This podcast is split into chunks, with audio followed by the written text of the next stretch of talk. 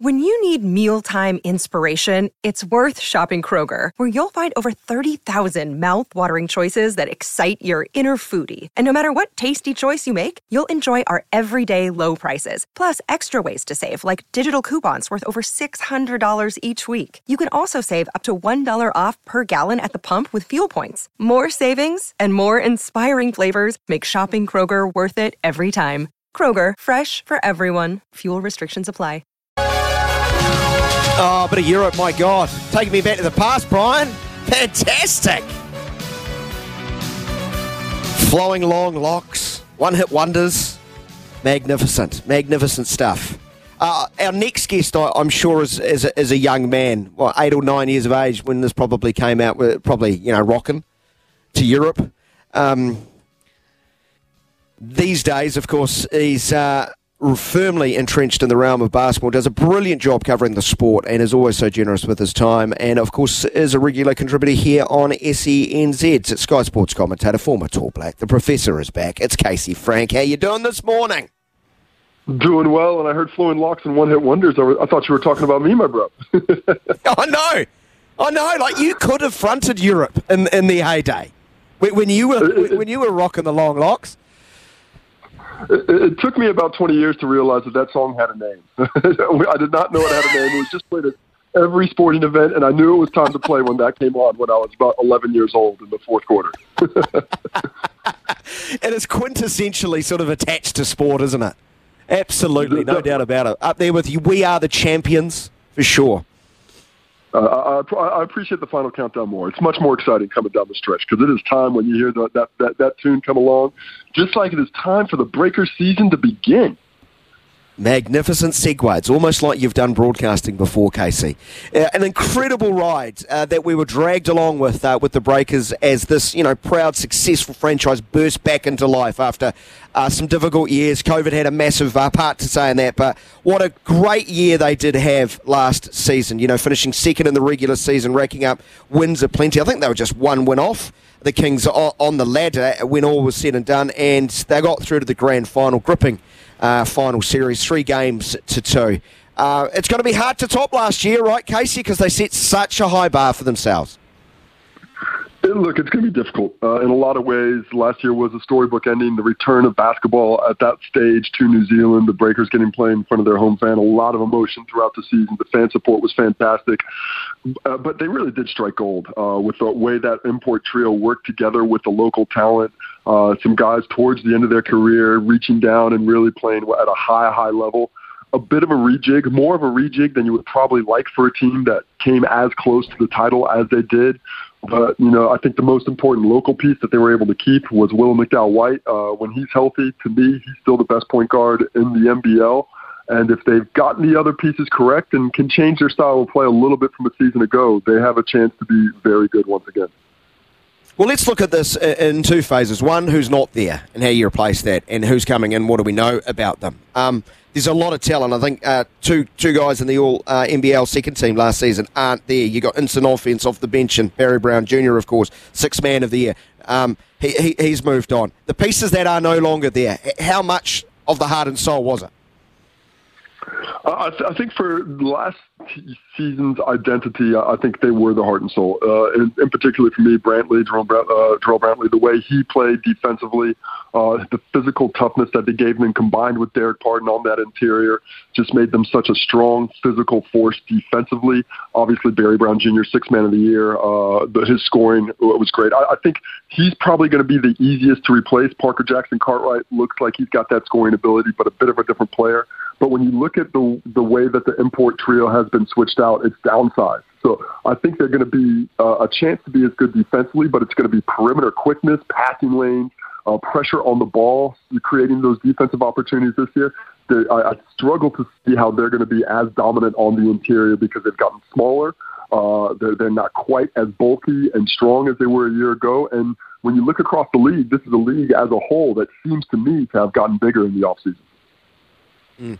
And those coming in, who who is who are the headliners? Who are the ones that fans have probably got a little bit excited about, frothing at the mouth the, the thought of um, them seeing uh, play? Well, first of all, worth the price of admission is going to be Zylan Cheatham. Uh, this dude just he lives above the rim. I don't know, he might have clouds in his shoes, but he is maybe the most athletic player that's worn a Breakers uniform, and, and there's been a lot of athletes that come have come through the years. Uh, what he's going to be doing on a nightly basis is putting on a show, and he's going to be worth the price of admission alone. But as a player, his versatility I think is really important. He's a defender who can you know switch five positions, really important for the Breakers' switchability, and offensively he's going to be really good in that pick and roll with Willie McDowell White. Uh, Justinian Jessup is interesting. I, I think uh, when I speak a little bit about a season ago, they were really interior defensive focused. Well, these imports this season, offensive players. Jessup makes them a much better shooting team. Uh, he was last in the league a few years ago as a next star for the Illawarra squad. Uh, he's now back as a full import, and his scoring ability at his size, uh, especially his ability to stretch the, the floor, is going to be really important. Uh, and Parker Jackson Cartwright probably not going to get the starting r- role. He's going to be in that Barry Brown Jr. role that was uh, season ago, coming off the bench, instant offense, a dynamic point guard, not big. He doesn't have a lot of size. At times, it is going to be tough for him because this is a big physical league. But uh, think, uh, I guess, in terms of a Barry Brown, or sorry, uh, uh, of a Bryce Cotton, uh, thinking in terms of the way he can score with quickness, an ability with the ball in the hand, and also without. His kind of quickness is really going to be key. What they can do in transition. Those three imports coming in, very important. But uh, you know, great to have a little Kiwi boy come home too, and Finn Delany, uh, and he's going to be a big piece. What he's able to do is that versatile three, four, five, the position, the position versatility that he offers them. Coming back to New Zealand after a, high level uh, of high level basketball, high level yes. basketball in Europe it's going to be interesting. Yeah, out of Germany, wasn't he? So very high level of competition there, and, and he, would be so excited to come back because when he left, they were a completely different beast. Uh, he was depressed when he left last time. He'd gone through a couple seasons of losing.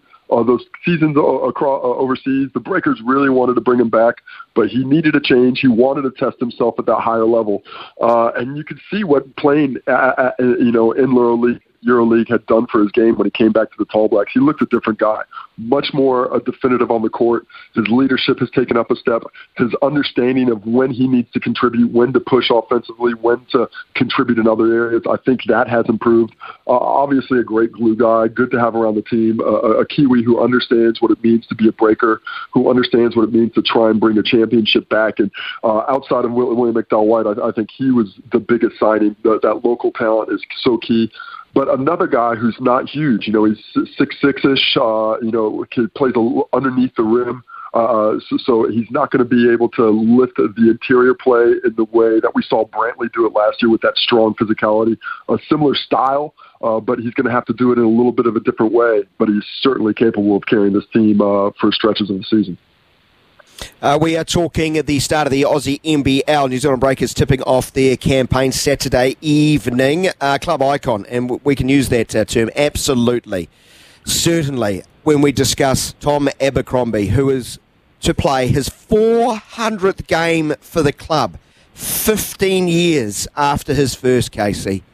That's that's mind-boggling. It's so impressive. I mean, uh, you know, no, I don't associate anyone with the Breakers more than him. He is Mr. Breaker to me. Uh, I, I still remember when he went on his first road trip with the Breakers was was to China a lifetime ago. I remember because uh, my roommate at the time, Aaron Olson, was his roommate on the road, and uh, he came back and he was, you know, he's in high school. He's like a junior at Westlake. He still wasn't on the basketball radar. I said, "What's that kid like?" And he said, "Well, he he can jump. He can jump." that, that's always been his mo. But you know, uh, 400 games is a testament to not just being with the club and and not what only what he's meant to the club, but what the club has meant to him. Grew up watching the Breakers. I believe he was in the house for that first game of the the Breakers ever played at the North Shore Event Center back in the day, now Eventfinda Stadium. He was there for Game One as a fan. He's now getting there for Game 400 as a player, and you could just not ask for a, a, a better uh, I don't even know the, the word that can bestow upon him, but there's no bet finer example of what you want a club man to be. He gives so much of himself to the game. He's, he's great on the court. He's great off the court. And the, the key is what he does on the court still still key. His his defensive versatility, his uh, size at that position, uh, and, and his leadership is going to be key if they want to make another run. But 400 games, man, that is a lot of drinks at the well, and he still looks fresh as a daisy.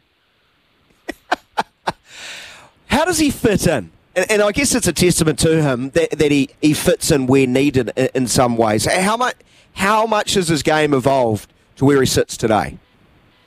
Well, I think part of the reason that Tommy's had this kind of longevity is because he's never really had to be the number one option. You know, he's not the guy that you're just throwing the ball to half court, possession after possession, and saying go to work. Uh, he is a guy that game after game gets the toughest defensive assignment, whether that be a point guard, whether that be a power forward, whether that be swing. Uh, his ability to guard at the rim has always allowed the, the breakers to play a little bit smaller because he could offer that rim protection, so that meant it gave him a little bit more value defensively uh, and his shooting, obviously, his catch and shoot. Not not a number one option with the ball in hand, but a great second or third option. You swing that ball, he shoots a high percentage from the three point line, and then has the ability because of the drive, even though he's slowed down a half step or so uh, as he gets a little older. Still has that ability to use that shot fake, use that shooting ability to draw defenders to him, rip through, and finish at the rim doesn't finish uh, at, above the rim uh, with the ease that he used to, but because he's still so floaty, he's still such an athlete, he still can finish there with ease. And uh, I, he's just a game that ages like a fine wine. And uh, and along with those physical talents, obviously the mental. The older you get, the longer you play basketball, the easier it gets. You understand the things you have to do, and uh, I think in a lot of ways, his ability to sort of play chess on the court uh, makes it that much easier for him to find ways to contribute, even when he's not uh, filling the net up. Casey Frank is with us as we talk uh, uh, NBL. I, would like to finish off by looking at some of the other main contenders, but one last question about the break. Changes in roster you kind of understand, especially in this competition year in, year out. But there's a lot of moving parts behind the scenes. New CEO's been uh, installed. The, I think only one of the assistant coaches is back. Is that something to be a little bit sort of sceptical of about the impacts that might have? Uh, I mean, it, it does create issues, but I, I, when you look at the coaching staff, uh, I think that coaching staff takes on the personality of Mody. Uh, uh, he is the most important piece. That he was there as an assistant. Yes. He's been there for a while. Uh, I, I think they have had some movement in the assistant coach ranks, but Dan Sokolowski, he's back, and I think he's got a greater familiarity with the New Zealand way of doing things after having spent a season with the Franklin Bulls. He was what he did as a head coach at that level really impressed me. So to have him in as an assistant, I think is key. Uh, it, you know, the front office stuff uh, sometimes that can make things uh, difficult, but the the key there is I think the knowledge is still there. You know, you still you've still got Simon as the GM who's been there from the start. He understands how things work. Uh, Lisa, yes, she is a new C- CEO, but she's been there basically running the ship for the last two years anyway. It's a change right. in title only, not in change a change in terms of how go- things are going. It seems like they got the right mix uh, in the last season, and they're building on top of that personnel as opposed to running away from issues. Uh, these aren't people who are fleeting a, uh, a sinking ship. It's uh, looking around, strengthening the roles. I, I think that it had, but you know, it, it is. It does probably raise, raise an eyebrow. You, think about it. Why? Why are there so many changes at this time? But we will see. We will see the results uh, come to fruition soon enough. Soon enough. Who else do you like in this comp, my friend? Be wise before the fact. And we all know preseason predictions can make absolute asses of us. So, you know, we will be rolling the tape over this. I'm particularly bad at them. I, I, pretty much all my preseason predictions go the other way. But uh, look, th- this is as talented as the league has been in a long time. Uh, the talent that the Melbourne United have been able to put together, uh, a couple of Kiwis over there, and Shea Ili and Flynn Cameron beginning his career, but Luke Travers has come. Uh, they are an extremely talented team. Uh, I really do like what the Tasmanian Jack Jumpers do. I don't think they're the most talented team, but they've got a program, they've got a, a identity, they've got a culture that leads them to winning, and they've reloaded a team that was very tough last season and should be tough again. Uh, uh, but to me, when I look around the league and I look at the talent, I look what the players are doing. Uh, it's the Perth Wildcats and it's everybody else. Uh, per- Perth is extremely deep, extremely talented. Bryce Cotton has been the best player in the competition for several years now, uh, and he's just he's going from strength to strength. But this may be the most dynamic team that he's had around him. Athletes at every position. Keanu Pinder coming off a huge first team All NBL season. That is huge, probably the biggest free agent signing in the competition. You've got the Webster brothers, Corey Webster, towards the end of his career, coming off the bench. That's huge. But it all revolves around Bryce Cotton. If they're able to stay healthy, uh, get uh, something out of who could be a top five pick in the NBA draft this year. Alexander Sarr, the young Frenchman, is their next star. He's 18 years old, but he is a monster on the court. If he even comes close to reaching his potential this season, uh, I really do think that that Perth Wildcats team is, is the team to beat. Well, our corporate daddy will be very delighted with that shout um, about Perth. Right? um, two more, two more, two more. Promise, only two more. The Tall Blacks in the World Cup. Did they represent themselves fairly, or, or leave a bit on the table? Man, the World Cup is so hard. it is just so hard. It's, it's, like, look, uh, when when you look at, at what they did, I, I think if you ask the players, if you ask Pero Cameron, if you ask the coaching staff, were they disappointed? Yes, uh, they had a great opportunity there, especially in that game against Greece. They got up to such a great start, had a huge lead, uh, uh, but at the end they just weren't able to hold on. I, I think when the Tall Blacks come into World Cups, certainly the goal is to get to that crossover stage uh, and to make it to that top 16 and go from there. Uh, I, I think they would be very disappointed in the way things turned out, but Absolutely, they acquitted themselves very well. That huge game against the U.S. team, where uh, against a billion dollars in salary, you know they were winning after the first quarter, uh, and, and we, you know, that U.S. team didn't get it done to the highest levels they have previously, but still a very impressive feat for the Kiwis to be playing with them for a half and, and keep it a game.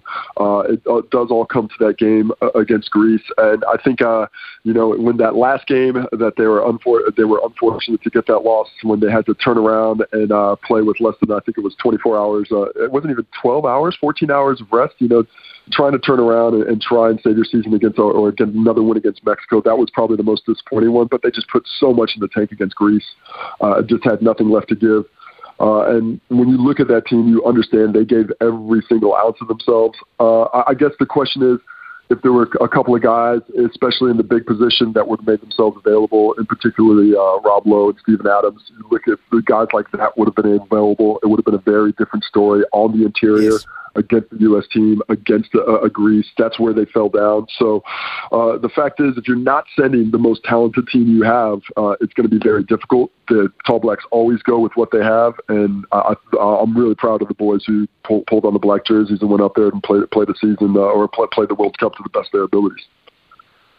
All right, uh, Professor, put your NBA uh, analyst hat on. Um, can you make sense um, in a sentence or two uh, for, for ignoramuses like myself who get so confused when seven or eight players are bundled together in a trade and there's three destinations and there's multiple picks thrown in? Uh, I do know uh, the headline actor Damian Lillard is to play alongside Giannis Antetokounmpo at the Milwaukee Bucks after being traded from his uh, Portland side. Not sure if that's an upgrade on quality of life going from Portland to Milwaukee. it's probably quality of life as far as basketball is concerned. Uh, you know, what do you make of that move? I mean, he's a hooper, and he gets to play next to Giannis now, so the, his quality of life has improved immensely. Uh, also, he's on uh, two, three hundred million dollars, so his quality of life is pretty good anywhere. Uh, uh, I, I like the trade for Milwaukee. Uh, into coming into this season, uh, it makes them uh, uh, gives them a better shot at the title. They traded away Jrue Holiday, was the most surprising piece that went out in that trade. But we saw in the playoffs, maybe he's not the same level defender he has been for the last few years. Uh, Jimmy Butler really gave it to him. Uh, but this is a Milwaukee team that knows if they don't go now with Giannis, they're going to lose him in the offseason. So this is a big move by them.